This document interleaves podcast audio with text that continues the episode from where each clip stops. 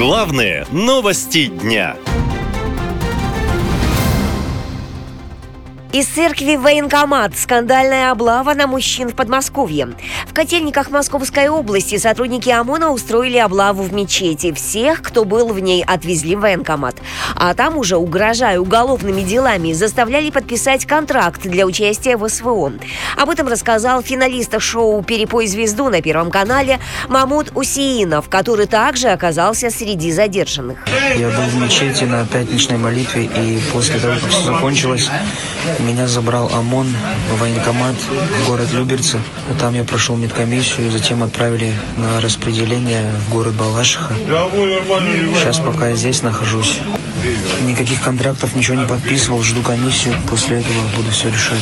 Силовики пришли в мечеть под надуманным предлогом, заявил глава мусульманской общины в Котельниках Салават и Батулин. В очередной раз проверяли литературу и соответствие нормам пожарной безопасности. По окончанию намаза людей погрузили в автобусы, которых было около пяти, и отвезли в военный комиссариат в соседние Люберцы, где продержали несколько часов.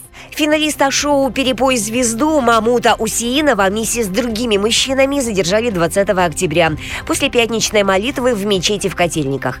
Силовики потребовали от прихожан показать документы, потом завели в автобус, привезли на медкомиссию в военкомат, ну а далее в пункт сбора контрактников в Балашихе. И оттуда Усиинов выложил видео в своем инстаграм.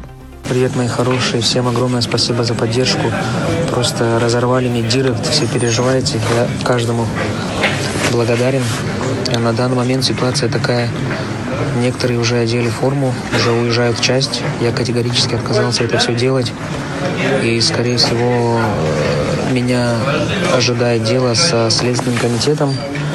Выпишут, наверное, штраф, не знаю, что будет, но это лучшее решение, я думаю.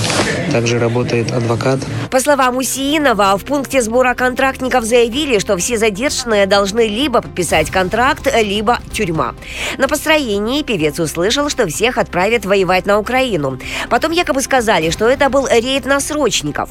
Представители певца сообщили телеграм-каналу Астра, что Усиинова вместе с другими мусульманами насильно отправили воинскую часть, где расквартирована танковая дивизия.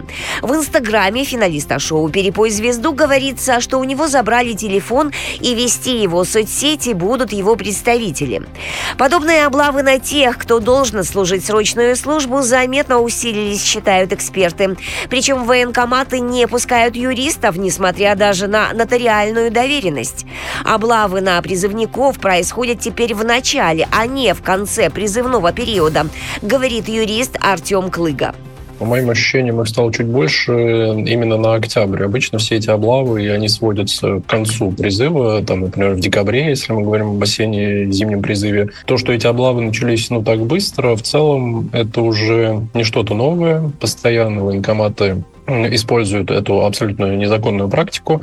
По закону полиция может только доставлять таких правонарушителей в отделение полиции, там, составлять на них протоколы, но фактически они доставляют людей в военкоматы, где по ним принимаются решения о призыве. Буквально перед облавой в мечети глава следкома Бастрыкин призвал лишать мигрантов российского гражданства, если они откажутся служить в российской армии и участвовать в спецоперации на Украине.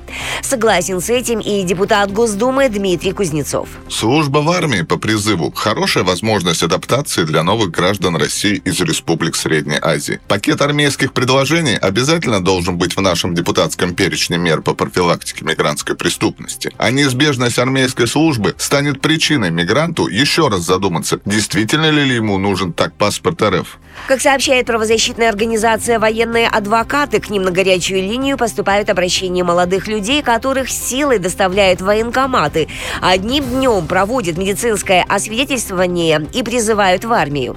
Хотя по закону военкомат должен вручить повестку не позже, чем за три дня до даты явки.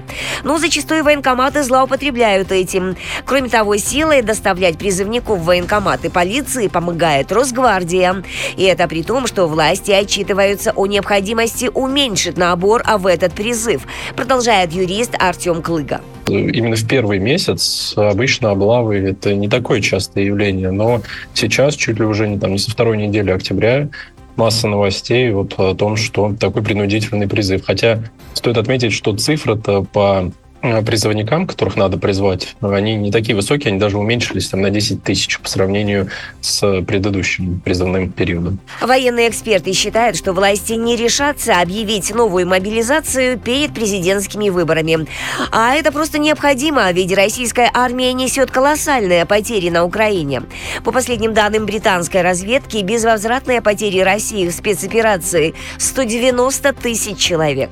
Поэтому забирать в армию будут всех, кого смогут, заявляют правозащитники. Наша лента. Веселим, сообщаем, удивляем.